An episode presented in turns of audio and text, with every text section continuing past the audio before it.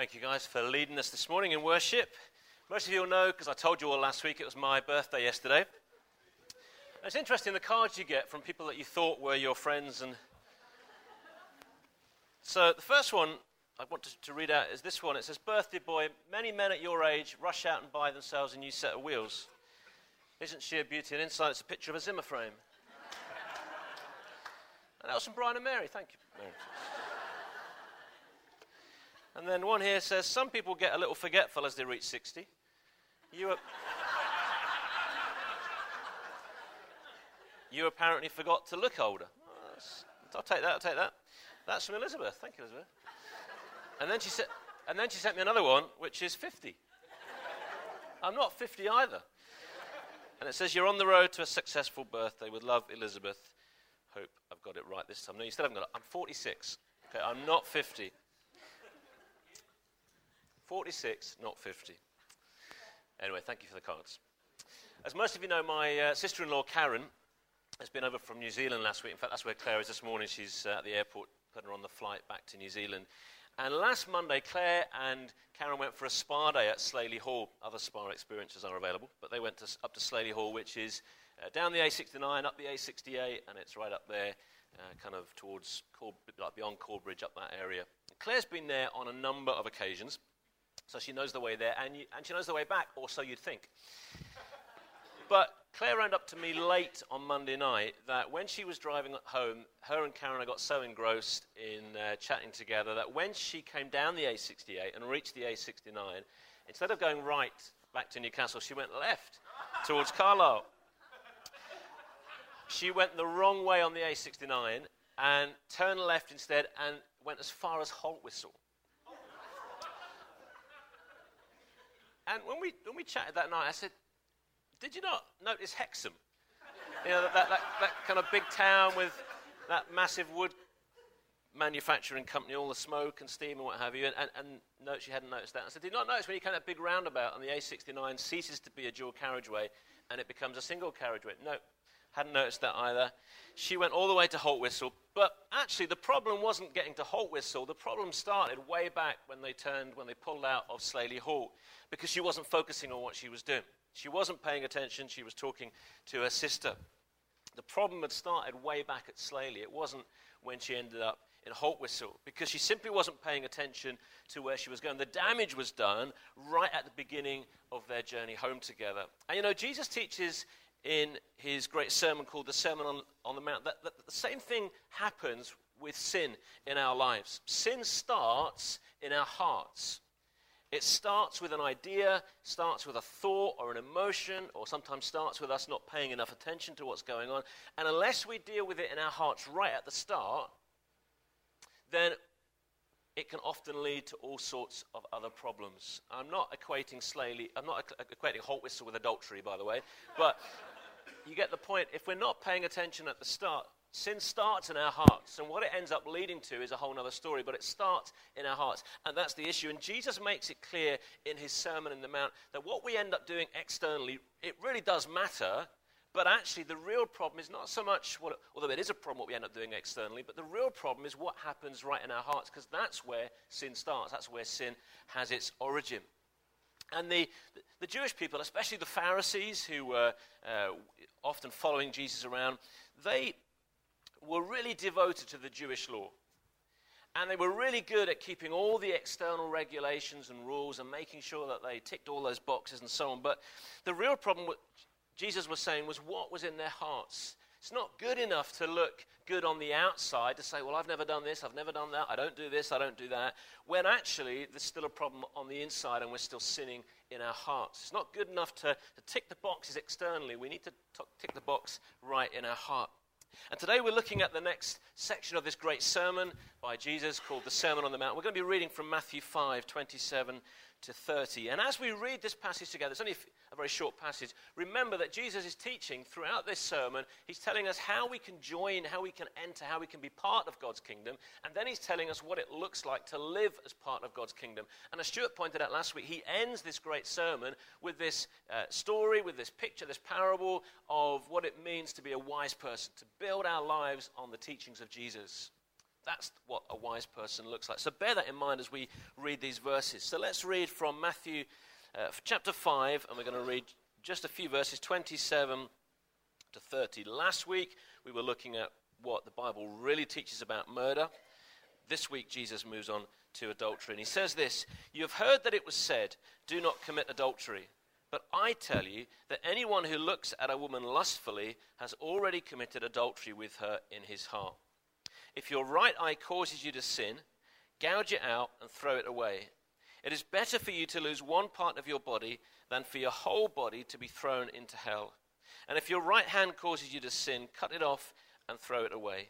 It is better for you to lose one part of your body than for your whole body to go into hell. Well, so Jesus begins this section of teaching by saying these words You have heard that it was said, do not commit adultery. And Jesus here is referring back to the Ten Commandments, the Ten Commandments which were given by God to Moses around about 1400, 1400 years before Jesus was here on earth teaching. And this commandment that Jesus is referring to is the seventh of the Ten Commandments. And we can read those commandments. We can read this particular commandment in Exodus 20, 20 verse 14 and Deuteronomy 5:18 where it says this, God says, "You shall not commit adultery." So that's what Jesus is referring to. And adultery is either when a man has sex with a woman who isn't his wife, if he's a married man, or when a man has sex with another man's wife. That's what adultery is. That's what Jesus is talking about here. Now, every Jew knew this commandment. And I suspect that even today, most people, if you went out and talked to people, would say that do not commit adultery is one of the Ten Commandments. I would suspect that most people would have some idea of that in the UK today. And I guess that most people would actually agree with it. They would say, yeah, it's not a great idea, it's generally a bad thing. We don't, we don't approve of that, we don't agree with that. I think most people today would still agree that adultery is a bad thing.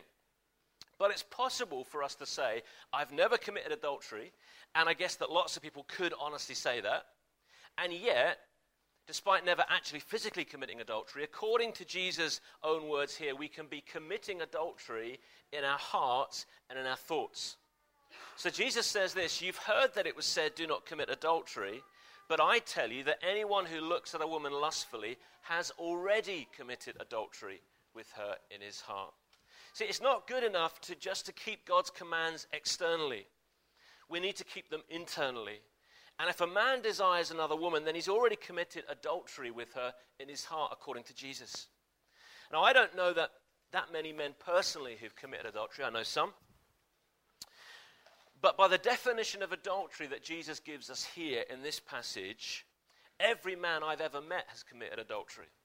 In fact, every man that has ever lived has committed adultery except, of course, for Jesus himself because he was sinless and perfect. But every other man, according to Jesus' definition here, has committed adultery. Jesus defines adultery as looking at another woman lustfully. In other words, desiring her, and there isn't a man alive that hasn't done that at some point in their life. And the reality is that sadly, most men spend a, great, a good deal of their time looking at other women lustfully and desiring women that are not theirs to desire. Can I just pause for a moment and speak to the ladies here this morning, too, and I do so carefully. Beware becoming self righteous and judgmental towards men, and writing all men off as terrible, useless wastes of space and sinners. Beware. Whilst I can't speak with as much authority about ladies as I can about men, because obviously I'm not a lady, I would doubt that there's ever been a lady that's also not committed adultery in her heart. I understand that ladies aren't driven as much by what they see in the way that men are. Men are wired to be attracted to women by what they see. And by the way, ladies, that doesn't make men bad. That's the way God has wired men. God created men to be driven by what they see. That's the way we're wired by God. It's different to the way ladies are wired, but it's not wrong in and of itself. But many ladies also do look lustfully at men. Maybe not as much or in the same way as women, uh, uh, as men, because they're not wired the same way, but they do it nonetheless. And when a woman desires a man who isn't her husband, either because of the way he looks, but more likely perhaps because of the way he treats her or the way he makes her feel, that is just as much adultery by Jesus' definition. So, ladies, please don't look down on men or some, uh, uh, somehow being worthless and, and useless creatures. I hear a lot of that from Christian women, and it's wrong. So, whilst Jesus focuses on men in this section, ladies are just as much in the frame. So, if you're a lady here this morning, don't think this is all just for the guys, this is for everybody. And if you're not married, then this is also for you too, because there are wider implications in this. You may get married, or even if you don't, there are wider implications that Jesus is teaching here. So, whilst Jesus does focus on men in this section, we're all in the frame here this morning. This is just as much for every one of us, even if it may play out differently for you, particularly if you're a lady rather than a man. It's not enough for us to be able to say, I have never committed adultery with another man or another woman. Jesus says that we need to be pure, not just externally, not by being able to tick a box and say, Well, I've never done that. Jesus says that we need to be pure internally as well as externally. So write that on your outline. There's an outline on your uh, seat, all the verses on there. I need to be pure internally and not just externally. I need to be pure internally and not just externally. It's not good enough to be just to be able to say I'm ex- pure external. I've never done that. And this is true for every sin, not just for sexual sin. We need to be pure internally. One of the phrases I hear quite a lot, even from Christians, which really worries me, it, goes something like this It's okay to look just so long as I don't touch. You ever heard that said? Or perhaps you say it yourself. Or it's okay to do a bit of window shopping just as long as I don't go in and buy what's inside. Do you ever hear that said? Or, or maybe you say that yourself? According to Jesus, that is adultery. According to Jesus, that is adultery. Desiring someone that we're not free to desire, sexually or romantically, or in any other way, is a sin. Now, don't get me wrong, it's not sinful to be attracted to somebody. Being attracted to another person, whether sexually or in any other way, isn't sinful. It's part of what it means to be human. To appreciate someone's personality, to enjoy their company, to admire their good looks, to admire their figure. These are all intrinsic parts of positive human relationships. That is normal, that's natural, that's God created. However, a look or thought becomes lustful when it moves from appreciation to a desire for possession or gratification or fulfillment, even if that's just in the mind. And that's what Jesus condemns here. And Jesus wants us to take this really seriously. So he uses some pretty full on, shocking language. Look at verse 29. He says, If your right eye causes you to sin, gouge it out and throw it away. It is better for you to lose one part of your body than for your whole body to be thrown in hell, into hell. And if your right hand causes you to sin, cut it off and throw it away. It is better for you to lose one part of your body than for your whole body to go into hell. Now, we need to be really clear here. Jesus is not teaching self mutilation, okay? So don't worry, you don't need to do that. Otherwise, we'd all be blind and, and have no hands. He doesn't mean for us to be gouging out bits of our body or cutting off bits of our body. That's sin. Jesus is using what we call hyperbole. In other words, it's a form of exaggerated speech to make a point. And the point he's making is this that we all need to take all sin, and especially sexual sin, incredibly seriously. It's not a game, it's not funny, it's not for messing around, it's serious. The punishment for unconfessed sin, Jesus says here, is hell. And Jesus is saying, look, do whatever it takes to stop sinning. Do whatever it takes, not just to be externally pure, but internally pure. However awkward or difficult or inconvenient that makes life for you, take whatever steps it takes to keep yourself pure, to not sin, on whatever level that sin may be. So write this down. We need to do whatever it takes to stay pure. We need to do whatever it takes to stay pure. This is really serious. It's not fun. It's not a game. This is serious. Unconfessed sin takes us to hell, Jesus says. So we need to do whatever it takes to stay pure. It's not enough to be able to say, I've never committed adultery. We need to be pure in our heart not just externally. And if we're going to do that, we'll sometimes need to take some really extreme measures to make sure that we don't fall into sin. Not just fall into actual sin, but sin in our hearts. So, what's Jesus saying here? Well, two things. Firstly, we learn that we're all adulterers. Just as last week we discovered that we're all murderers. We've all harbored hate in our hearts for somebody else. So we're all murderers, we're all adulterers. We've all got a deep problem called sin. We've all got a deep problem in our hearts called sin. None of us can keep God's perfect standard. That the Ten Commandments and, and the other laws in the Old Testament, they're held up there, they're perfect, they're good, and none of us can keep them because we all fall short of them at one or other point in our life. None of us can keep God's perfect standard. And even if I gouged out both my eyes and chopped my hands off, I can still lust and commit adultery. I don't need eyes to do that. I can still take what's not mine. I don't need hands to do that because I can do it in my head. That's what Jesus is saying. No matter what we do externally, it will never be enough to deal with the problem of our sin. We can cut and cut and cut. We can never cut deep enough to get to the core of the problem, which is in our heart. Not our physical heart, but our, our spiritual heart. And Jesus is showing us that we need outside help to deal with the real heart problem that we have, which is our sin. We all need Jesus to solve that problem. We can never cut deep enough to get rid of that sin. We need Jesus to come and do that for us. We need Jesus to forgive our sins, to change us from the inside out. In other words, we need to be born again. And, and Jesus says that to Nicodemus, doesn't he, in John 3? He says, if you want to be in God's kingdom, if you want to see God's kingdom, you need to be born again. A, a whole brand new start by asking Jesus to make us into new people, by asking Him to forgive us. We all need a heart transplant, not a, not a physical transplant, but a spiritual heart transplant. A whole new start that only Jesus can bring. We need to be born again. And that means that we, that we surrender our lives to Jesus. We ask Him to forgive us. We ask Him to make us new people. We turn away from our sin and we ask Him, we put our faith and our trust in what He's done for us. And as we do that, we're born again. The Holy Spirit comes to live within us. We're new people. We're changed. We've got a new heart from the inside out. Life from above. And then, because of that, God views us as being holy and, and, being perfect just as much as He sees Jesus as being holy and perfect. And that's phenomenal, isn't it? That by trusting in Jesus, we can be transformed and that God can view us in the same way that He views Jesus. And that means that we're able to live in a relationship with God. Even though we will still sin, even though we will still let God down, God, God gives us the righteousness and the perfection of Jesus. That's how He views us if we trust in Him. And then when we have that new heart, when we're born again, we can begin to change from the inside out. And then because we've been born again and God has changed us and transformed us from the inside, we then will have the desire and the power to be obedient to Jesus. Paul says this in 2 Corinthians 10 verse 5. He says, "We take every cap- we take every thought captive. Sorry, we take captive every thought to make it obedient to Christ."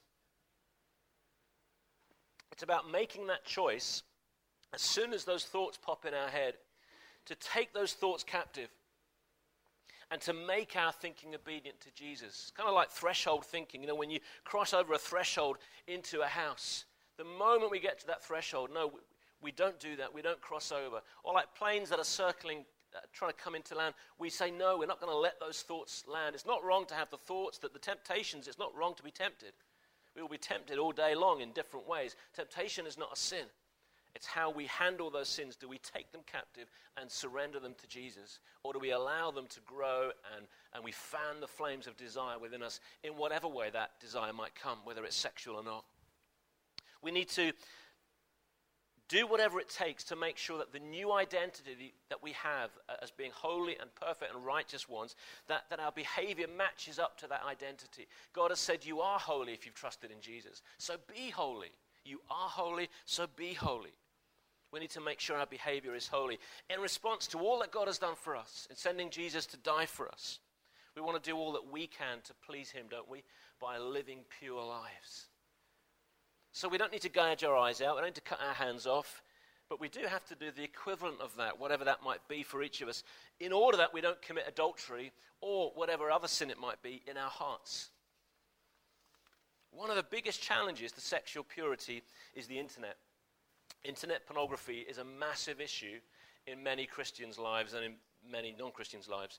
Over 50% of men, over 30% of women in churches like this, and 25% of church leaders admit to regularly looking at pornography on the internet. And if you don't believe those figures, trust me, they are probably on the conservative side. Because as I interact with lots of people in my work as a church leader, I find them to be true. So I don't say that to shock you. That is reality. We need to face up to reality. The internet is a massive issue. So, what can we do about this? Well, if you want to stay pure in our hearts, if we want to protect our marriages, if we're married, if we want to protect other people's marriages, and ultimately, and most importantly, if we want to be obedient to Jesus and live pure lives, then we need to take steps to ensure that the internet is neutralized in our lives. How do we do that? Well, a great solution is to use internet accountability software. I have this on my phone, it's on all my computer devices, and it means that in my instance, Keith gets a weekly report of everything I look at on the internet. And that neutralizes immediately for me the temptation of the internet. Knowing, apart from anything else, I don't want to have an awkward conversation with Keith, that neutralizes that temptation for me. I put two websites on your outline. One of them is called Accountable to You, one of them is Covenant Eyes. And personally, I would suggest that every Christian, male, female, installs these on all their devices. Because my question is this why would you not do this? If in doubt, put it on, do it. If in doubt. And, and if you're watching stuff on the TV that has sexual content on it, switch it off. Detune those late night channels. Give the PIN code to your wife, which is what we do in our house. And if you're a lady and as you watch romantic movies and, and you find yourself becoming discontented with your husband because as you start wishing, you wish that, you know, as you, as you start watching, you wish, well, I wish my husband was more like that romantic hero on the uh, TV. And in turn, we begin to wish that, yeah, I wish my husband was more like the guy at work or the guy at church. Maybe not so much for sexual reasons, but for other reasons their humor, their, their intellect, their abilities, or their, their caring and, and, and loving behavior. That's just as much leading to adultery in our hearts. And if that's you, then can I suggest that for the sake of the purity of your heart, your relationship with Jesus, and for the sake of your marriage, that you stop watching romantic movies? Now, there's nothing wrong with romantic movies. That's not what I'm saying. If you enjoy those, good luck to you. That's fine as long as we're careful and aware of what might be happening in our hearts as we watch them. There's nothing wrong with romantic movies. I am not saying that, or romantic books. What I am saying is, this, is if, particularly if you're a lady, as you watch those, it stirs up discontent, and you see this perfect guy, and your husband isn't that, and that begins to create discontent, and you begin to wish that your husband was different, or that your uh, husband was a different person, then that is adultery in our hearts. That's what Jesus means when he says, gouge out our eyes. He expects those of us who've been born again to take whatever action we need to in order to help us not sin. This is serious. This is serious. But why is sex such a big deal? People sometimes accuse Christians of being always going on about sexual sin, uh, or being anti sex, or of only focusing on sexual sin. Well, Sexual sin causes all sorts of damage physical, emotional, and spiritual to all those who participate in it. Sexual sin really does wreck lives. But there's two other reasons that I want to briefly focus on this morning. The first is found in 1 Corinthians uh, 6, verses 18 to 20, where Paul writes this Flee from sexual immorality. All other sins a man commits or a woman commits are outside their body, but he who sins sexually sins against his own body. Do you not know that your body is a temple of the Holy Spirit who is in you, whom you received from God? You are not your own, you were bought at a price. Therefore, honor God with your body. The Bible says that there's something uniquely defiling about sexual immorality in a way that makes it stand out from other sins. The Bible says that when God created mankind as male and female, and then when they're brought together in marriage, they become one flesh. And that's symbolized by the act of having sex. They're spiritually joined together through that physical act until death brings an end to that marriage. And any sexual activity outside of that marriage, whether before marriage or with someone else during their marriage, is sinful by the Bible's definition. It's what the Bible calls sexual immorality. It's a catch all phrase. It means sex before marriage or sex during marriage with someone other than our husband or wife. Now, sex, don't get me wrong, is a wonderful gift from God. Christians, the Bible is not anti sex. Quite the opposite. It's a wonderful, wonderful gift from God, and it's intended to take place within a marriage. In fact, it's the celebration of the marriage. The Bible teaches that when a man and a woman have sex, they, they forge, they're acting out this bodily and spiritual union. Like baptism, like communion, it's a physical act, but it's also deeply spiritual. Sex is never just sex, despite what our culture would try and tell us. It doesn't matter how the participants view what they're doing, God sees what they're doing, and He views their actions, He views our actions from His perspective. And when we give our lives to Jesus, our body becomes the temple of the Holy Spirit. God supernaturally comes to live within a Christian by the power of his Holy Spirit when we're born again, when we trust in him. So when a believer defiles his or her body, which uniquely happens through sexual immorality, it would seem that the Holy Spirit takes special offense. Now, this doesn't mean that non Christians, who of course don't have the Holy Spirit living in them, are freer to participate in sexual immorality. not at all. But it does mean that the believer should have an even higher standard than the non believer.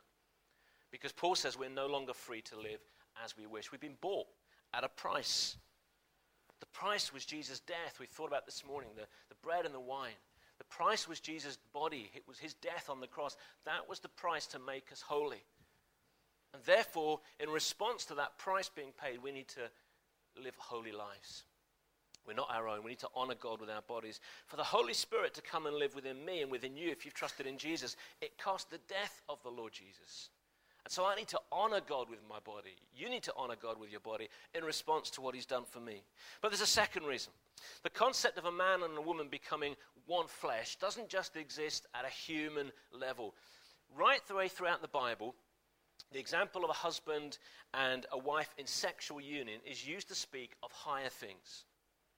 It's used to speak of the love relationship between God and his people, between Jesus and the church. And this is one of the reasons why gender matters. Gender isn't uh, some kind of social construct. A clear distinction was made by God right back in the beginning by the God who made us all. Gender is not a social construct, it's not a matter of how a person feels. Gender is given to us by God. God created mankind as male and female. Men and women are not the same, but they are designed to be sexually complementary. And the deepest reason for this is to teach us the deeply passionate nature of God's love for us. God made us as sexual beings, as men and women who have a desire for union, precisely to tell the story of His love for us. In the biblical view, the fulfillment of love between the sexes is quite is, is, is that great foreshadowing of something quite literally out of this world, of the infinite bliss that awaits us in heaven.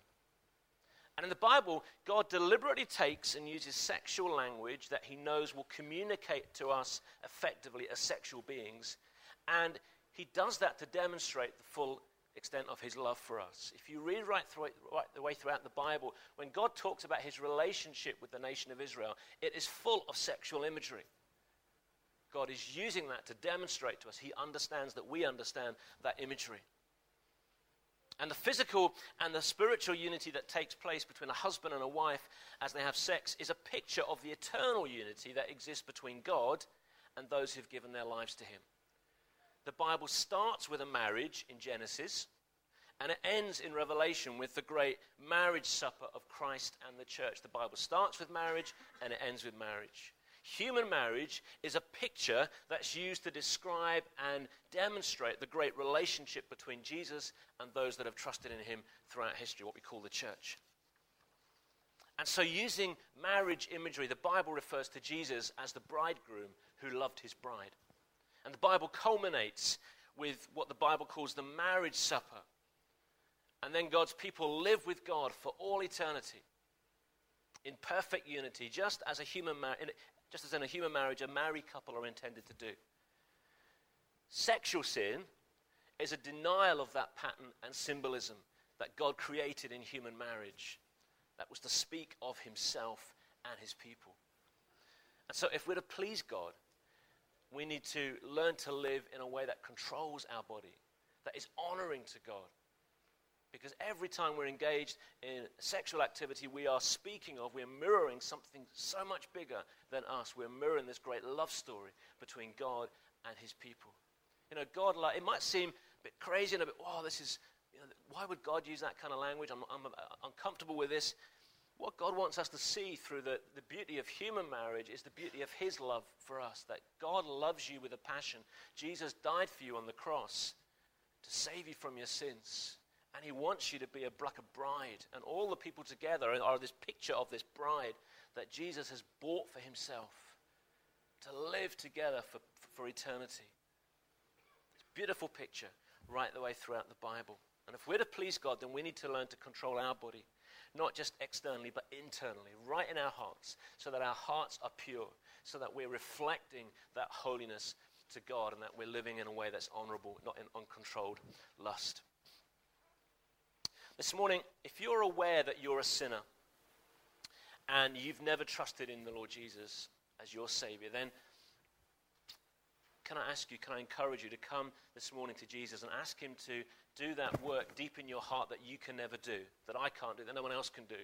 You can never cut deep enough to deal with the problem of sin. You need Jesus to come, forgive you, give you a new heart, a new life. And if you've never done that, then this morning would be a great opportunity, a great time for you to do that. And if that's something that you might like to know more about, then I'd be delighted to chat with you more about that afterwards and explain what that means and looks like in life for you. If you're a follower of Jesus this morning and you're not married, but you're engaging in sexual activity with someone, then put an end to it today. Turn away from that right here and right now. If you're a follower of Jesus and you're involved in adultery, then put an end to that today. Do not leave this building this morning without putting that right. If you're interacting with a member of the opposite sex in an inappropriate way by flirting or confiding in them in, a, in an unhealthy way, then back off and, and put some barriers in place.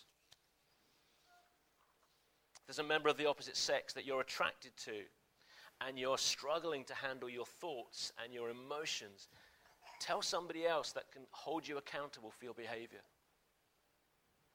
That's part of what church is about a community where we can help each other. We're not here to point the finger and judge other people. We're, here to, we're all just broken people trying to help each other live for Jesus. Isn't that what it's about? That's why I'm honest with Keith and I tell him this is something I struggle with. Will you help me with this?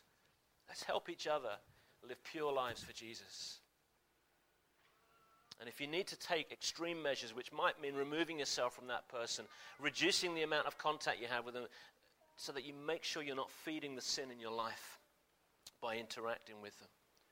And if you struggle with pornography, then get some accountability software. Don't put it off. Do it today. Don't say, yeah, I'm going to do it next week. Yeah, I'll get around to it. Do it today. Deal with that issue this morning. Let's just have a few moments of quiet to reflect on what the Holy Spirit is saying to each one of us this morning. Serious stuff, serious issues, difficult to talk about, difficult to listen to but it's God's word. So let's just pause and hear what God is saying to us this morning.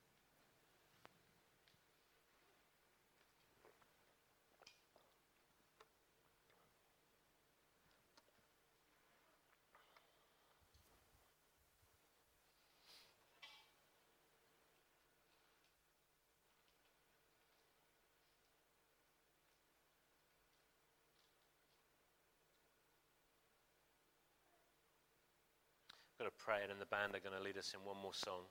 Just purify my heart. Let's just pray. Father, we come to you this morning. We thank you for the wonderful, beautiful pictures right throughout the Bible of your love to us. We thank you, Lord Jesus, that you loved us with a passion. You bought us by laying down your own life.